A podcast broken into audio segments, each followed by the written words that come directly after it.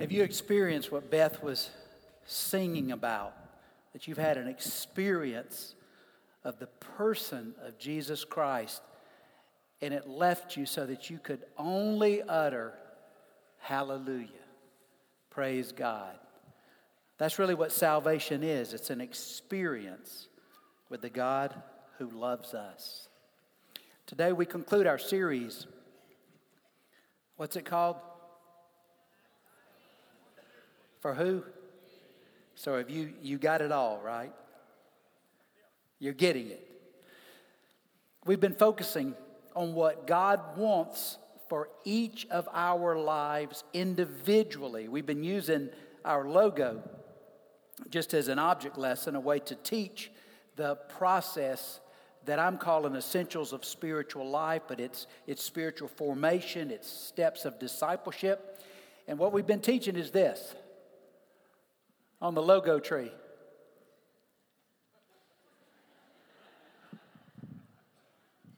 On the logo tree. Yes, yes, there it is, there it is. There we have it.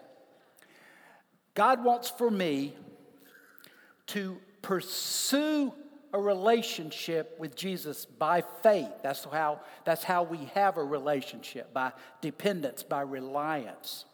And as a result of that relationship, which is facilitated by communicating with God, connecting with other Christians, and caring for others, we are transformed. We experience a transformed life. It's something that happens to us, not by us. And the transformed life is evidenced by these phrases in the vows. We love God, we love people, we live like Jesus. Our focus today is on living like Jesus. Take out your discussion guide, your message guide, if you haven't already. And the theme passage for today, and also the memory verse for this week, is those who say they live in God should live their lives as Jesus did.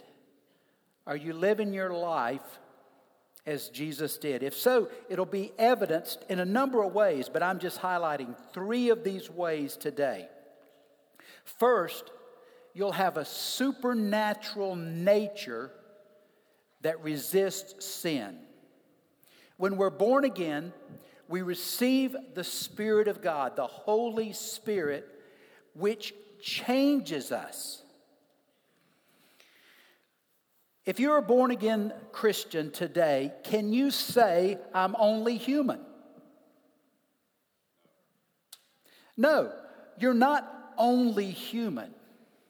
You're no longer merely natural. You're supernatural.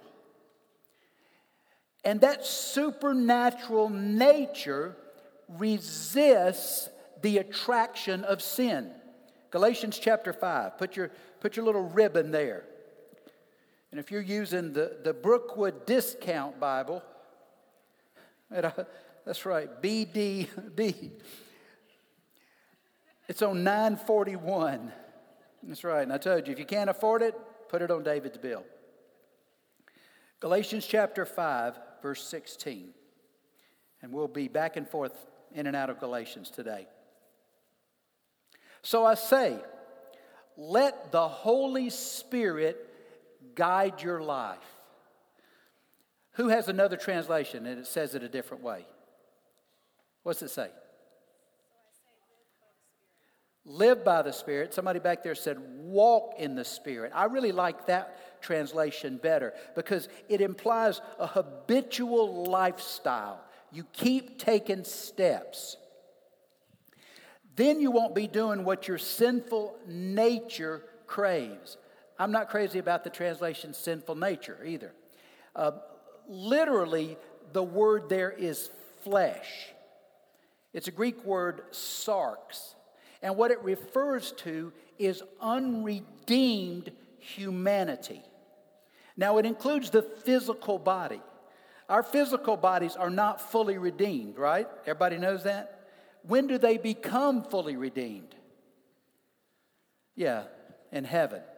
And the word, the theological word is that you will be silenced, glorified. In heaven, your body is glorified into an eternal body, just like Jesus. And you'll stay in that state.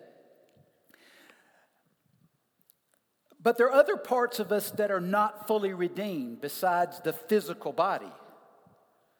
The mind, which is housed in a physical place, the brain, but the mind, the will, and the emotions aren't fully renewed either. They haven't been changed completely, conformed completely to God's truth. So we still believe some lies about ourselves. They sound like this: I'm a loser. I'm no good. I don't measure up. We believe things about God. He doesn't care about me. He won't deliver me. That's how you get so, so distressed at times, because you, you haven't yet grasped that truth, and that truth hasn't yet grasped you. And those old lies, those false beliefs come roaring back in times of stress. And those lies, those false beliefs about your li- about your life, about God, about other people, make you subject to sin. Romans seven five, Romans eight twenty-three. This passage uses the cravings of our sinful nature, which again is the flesh, includes attempting to satisfy human needs and desires through invalid means, through human sexual or sinful means. I meant sinful, but it's often in sex that we're seeking to, to gain something that's lacking inside. Now, sex within marriage encourages intimacy. Outside of marriage produces guilt, fear, and isolation. Because sex as physiological act can't produce what we are really seeking emotionally and spiritually. Being guided by the Spirit implies both direction and empowerment. That is, make, both making decisions according to the Spirit's leading, but also acting with the Spirit's power. Anybody do anything this week by the Spirit of God that wasn't what you would have done before? Let me see some hands. You did something this week and you knew the power didn't come from that old self. We ought to be experiencing that, right? As we're as we're changed more and more. Galatians five seventeen. The sinful nature, flesh, wants to do evil because it's fallen, see, not completely redeemed, which is just the opposite of what the Spirit wants. And the Spirit gives us desires that are the opposite of what the sinful nature desires. And so these two forces are constantly fighting each other. So we're not free to carry out our good intentions, but we can carry them out by the Spirit's enablement. Anybody know what I'm talking about here? The fighting within. Let me see some hands. You, you identify that fighting, that struggle within. This ongoing struggle is between the flesh and the Spirit, and it occurs within every Christian. Verse eighteen. But when you are directed by the Spirit, you're not under obligation to the law of Moses. The law of Moses are rules and regulations. See, if we are following the Spirit's leading in our lives, That's both what we discern he's saying, and you say, well, I have a hard time discerning. Well, then there it is printed for you. If we're following the Spirit's leading, we don't need to look at a list of rules and regulations that are contained in the law. The law makes no one righteous. The law was given to show us our sin and leave us desperate, needing Christ. That's what faith is. I'm reliant on Him. I can't do it myself. So we cooperate with the Spirit's work by communicating with God, prayer, fasting, solitude, silence. We, we, we exercise some discipline in our lives. We learn to hear God's voice and discern it. By connecting with other Christians, as iron sharpens iron, so one believer sharpens another. And by caring for others. Have you noticed that, that when you do something unselfish, it kind of reshapes your character? You know what I'm talking about? You know, we have a group going to feed the homeless, just one example, virtually every Saturday. How many of you have done that? A lot. You don't leave that experience unchanged, do you? It, it, it alters something in you. It conforms you more like Christ. Verse nineteen.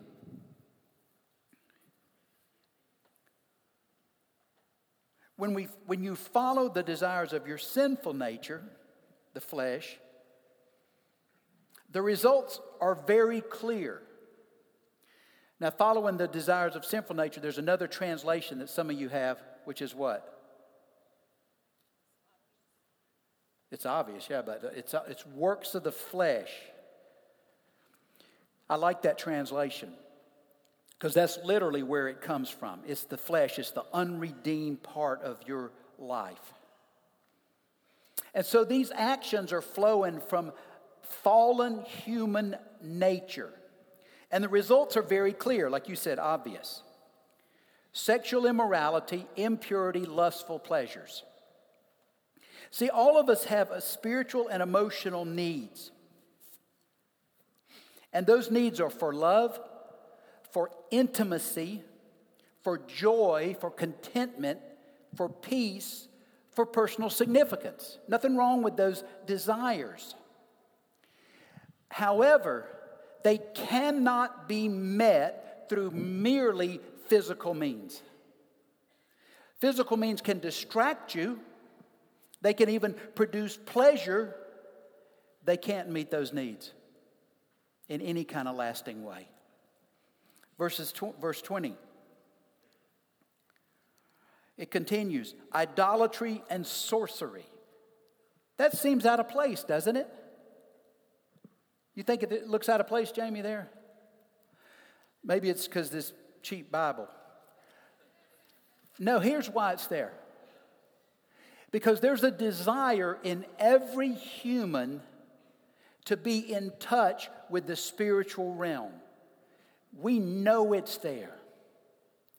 And there's a desire. But the problem is some people are trying to encounter the spiritual realm through inappropriate human means, seances and uh, you know other sources, not through Jesus Christ, which is the way we're invited to encounter the spiritual realm.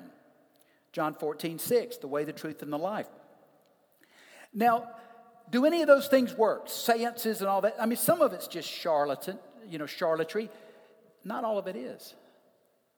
The spiritual realm is real. It exists right here in another dimension. And we can pierce that dimension. The problem is you don't want to pierce that dimension and invite the presence of demons out of it. These Ouija boards, they're not for play. You think they're real. I know they're real. And you do not want what those kinds of things invite into your world. And that's why it's warning here.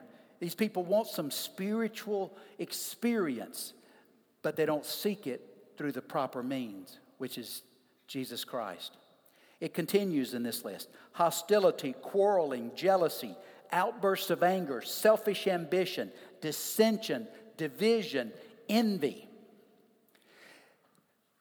When we're not led by the Spirit, essentially what we're doing is rejecting God's influence. So if you don't have God's influence, guess whose influence you're following? Your own or Satan's. And so that's when we become self-centered, selfish, proud, arrogant, competitive,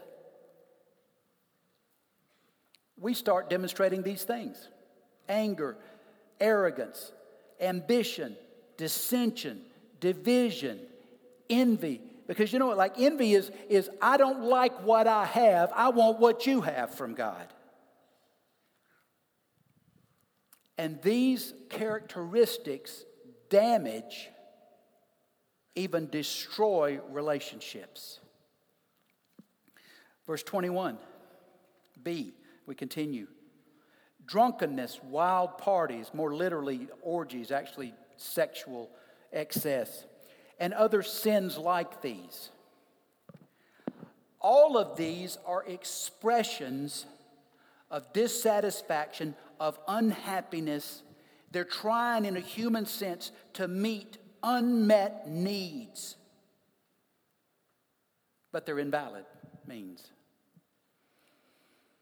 All of these sins misuse the mind and the bodies that we've been given by God in disobedient and destructive, self-destructive ways. Continuing in twenty-one. But let me tell you again, as I have said before, that anyone living that sort of life will not inherit the kingdom of God. In other words, outward conduct indicates inward spiritual status. Now understand this, living that sort of life. Do we have any English professors in here? Teachers? Where's my educators? That is a present participle. Y'all like that, don't you? But what it means is it's an ongoing action. So in other words, it could we could have in this verse, it's practicing something. It doesn't mean a single disobedient act. It means a course of action, a lifestyle of continually living that way. Indicates these people aren't God's true children. But everybody sins. I know you were thinking that. But not everybody, not everybody has an inner struggle between flesh and spirit. See, if you're completely comfortable in your sin, that's a bad indication of your true spiritual state. If there's no war between flesh and spirit going on, it means there's no spirit. Romans chapter six sheds some light on this issue, on nine oh seven.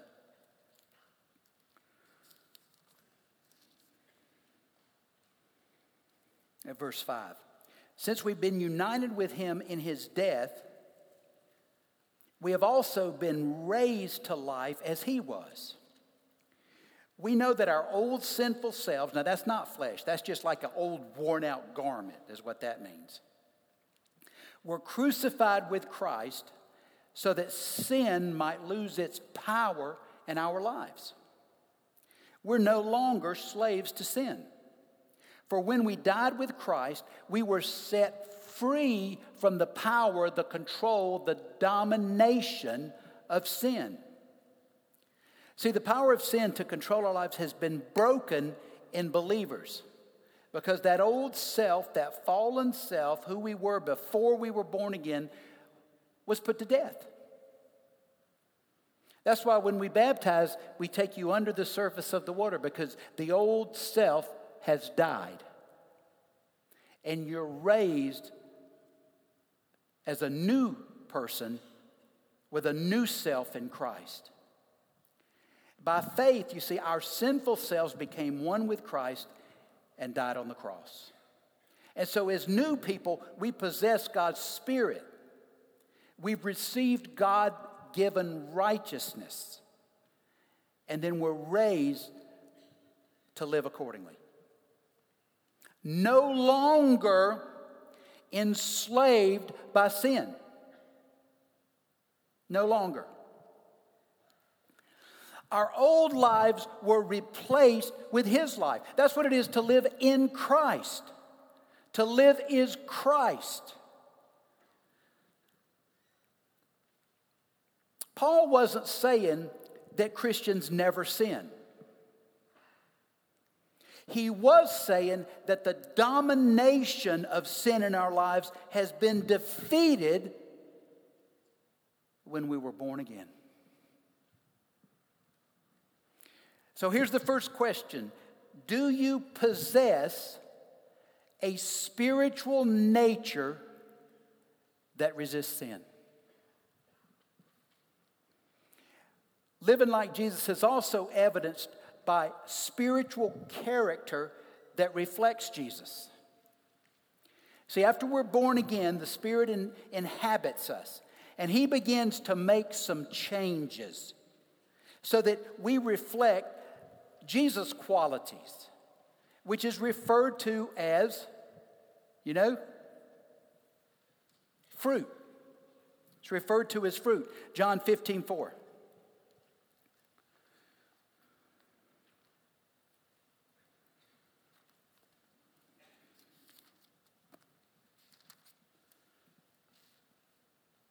Remain in me, and I will remain in you.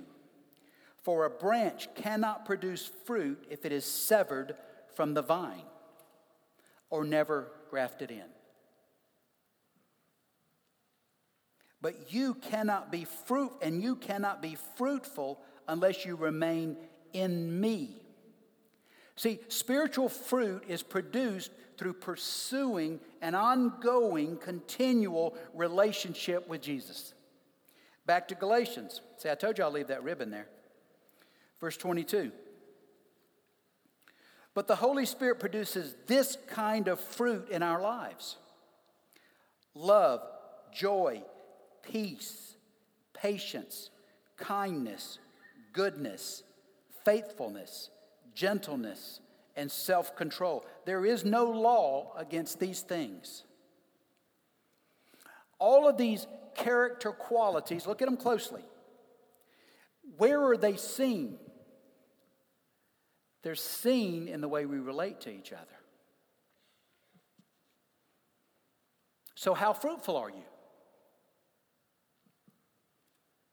In what areas are you strong? Where are you weak? Now, I'm not saying by that that these fruit are separate and distinct.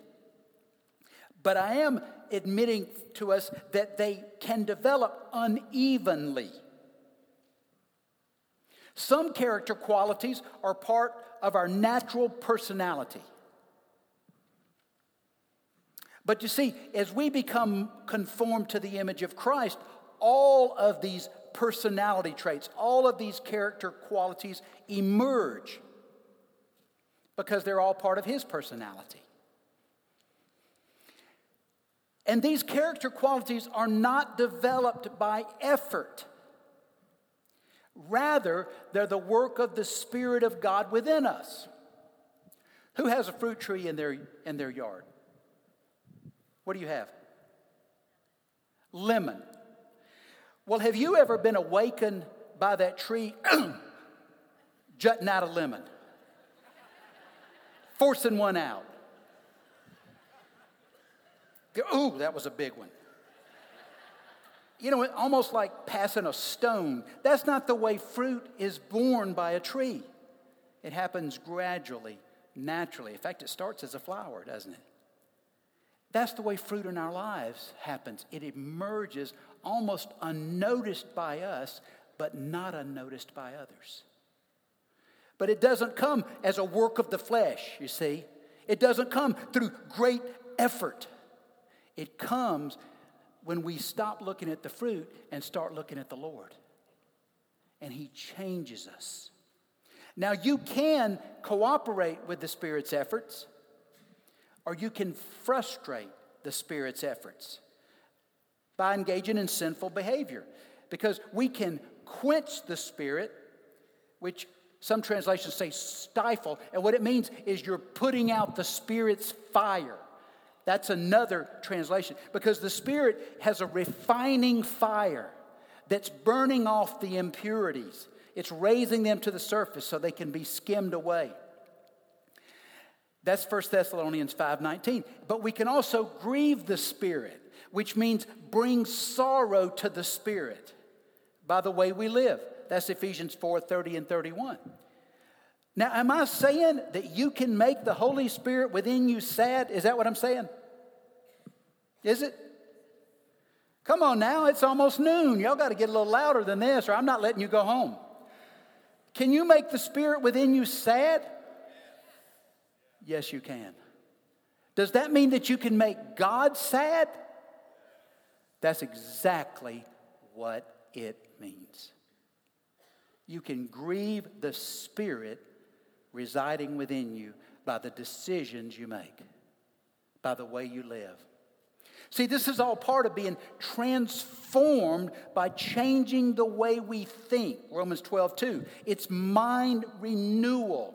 And it's replacing those old false beliefs, those lies I mentioned to you earlier, with the truth of God.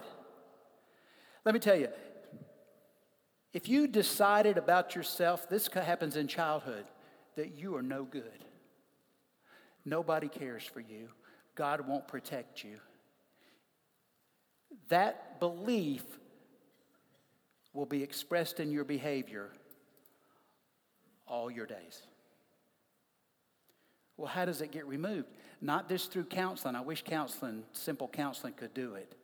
You have to have an experience with God where instead of being the unloved child, the overlooked child, the neglected child, you become the precious child of God. And you know it. And it fuels your life.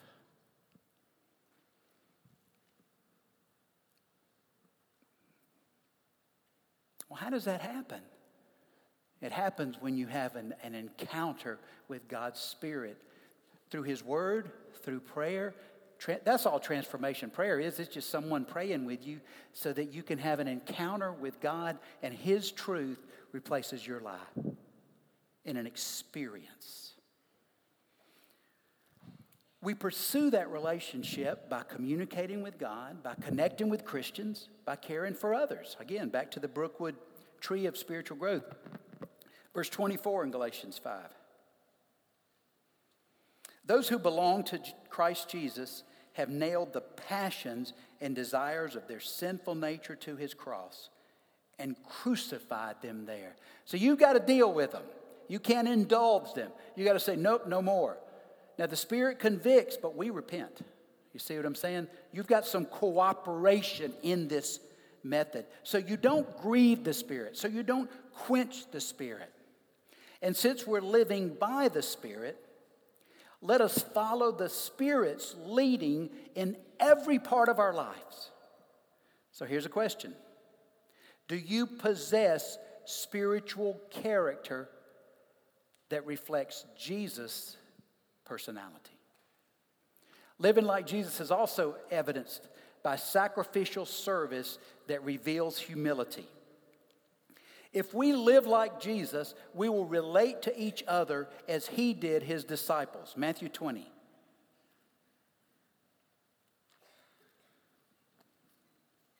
Verse twenty-five.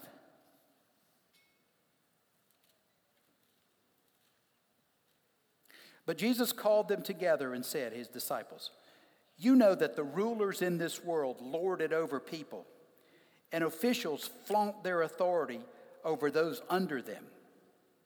But among you, it will be different. Whoever wants to be a leader among you must be your servant. The Greek word is diakonos. It's the word translated deacon. And it just means, in this instance, a hired worker.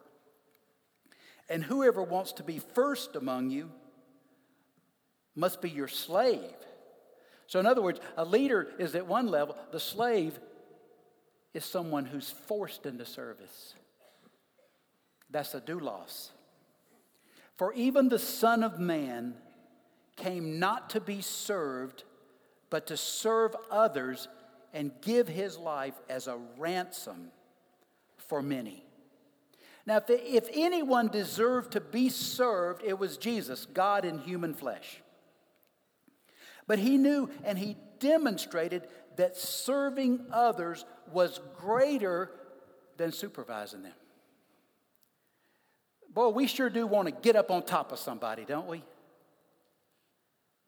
Jesus said, climbing up is going down, especially if we're doing it on the backs of others. He willingly gave his life as a ransom. The Greek word is luton, lutron. And what it, what it means is the price of release. The payment of a redemption price. It was used literally in that culture of money paid to release a slave. And so he gave his life as a ransom for many. The word for literally means in place of, instead of, because of. And it signifies an exchange. He took your place, you take his. He substituted his life for yours. So you receive his life, and your old life died on that cross. If we live like Jesus, we will serve others in self-sacrificing ways. Are you a servant? Well, I don't know. Well, here's, here's, here's the way you know. How do you act when someone treats you like a servant? John thirteen.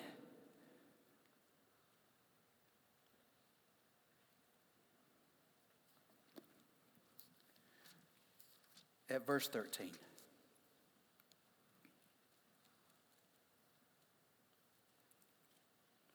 You call me teacher and Lord, and you are right, because that's what I am. And since I, your Lord and teacher, have washed your feet, you ought to wash each other's feet. I have given you an example to follow. Do as I've done to you. In that culture, people walked. Sometimes they rode burros, but most of the time they walked. And so their feet were always filthy. They didn't have pavement. They didn't have concrete. They didn't have sidewalks. A fine dust. You know, there's a real fine dust over there. I've been blessed to go twice. And, it, and it's just, it gets on everything. And so there was a task that was assigned to the lowest ranking household servant, and that was to wash people's feet. It was a practical matter, but you got that job if you were the lowest ranking servant or slave. Now, these disciples would have gladly washed Jesus' feet, but they would have resisted washing each other's feet. Remember, they're always talking about who gets to be highest in the kingdom of heaven. They didn't understand. Who would be next to him when he came into his uh, rule? They didn't understand. Jesus demonstrated that if we live like him, we will be willing to serve each other in menial ways. If you're treated like a servant, and you know you are, you don't get angry. If you do get angry, you haven't understood this lesson. So do you perform sacrificial service that reveals your humility? Soul training this week is this question: do I live as Jesus did? Now, last week, I read this passage to you from Second Chronicles. Then if my people who are called by my name will humble themselves and pray and seek my face, ongoing, and turn from wicked ways, ongoing, I will hear from heaven and I will forgive their sins. And look at this, I will restore their land. We live in a land that's in vital need of restoration. You know what? I don't care if you're delighted by the election or you're horrified by it. The call for Christians is the same. We repent of our sins. We seek the Savior. We ask for restoration within and without. So I want to urge you, the election's over. The prayer just started. Romans thirteen one, write these down. I'm not going to read all this. Tells us that all authority is given by God. Doesn't say what his reason for giving us certain authority is. First Timothy two says that we're supposed to pray for all those in authority, one th- verses one through three, that we can live peaceful and quiet lives marked by godliness and dignity. This is good and pleases our Savior. Now, I want to close the service with a blessing on you from Ephesians five. Imitate God in everything you do, because you are his dear children. And live a life that's filled with love, following the example of Christ. He loved us. He loved you. And he offered himself as a sacrifice for us. A pleasing aroma to God. You are much loved by God. Inhale that aroma. Father, thank you for dying in our place. And help us by your Spirit to live as you did on earth and want us to continue. In Christ's name, amen. The counselors are here to pray with you, to anoint you with oil, to talk to you about a faith relationship. Thank you for coming.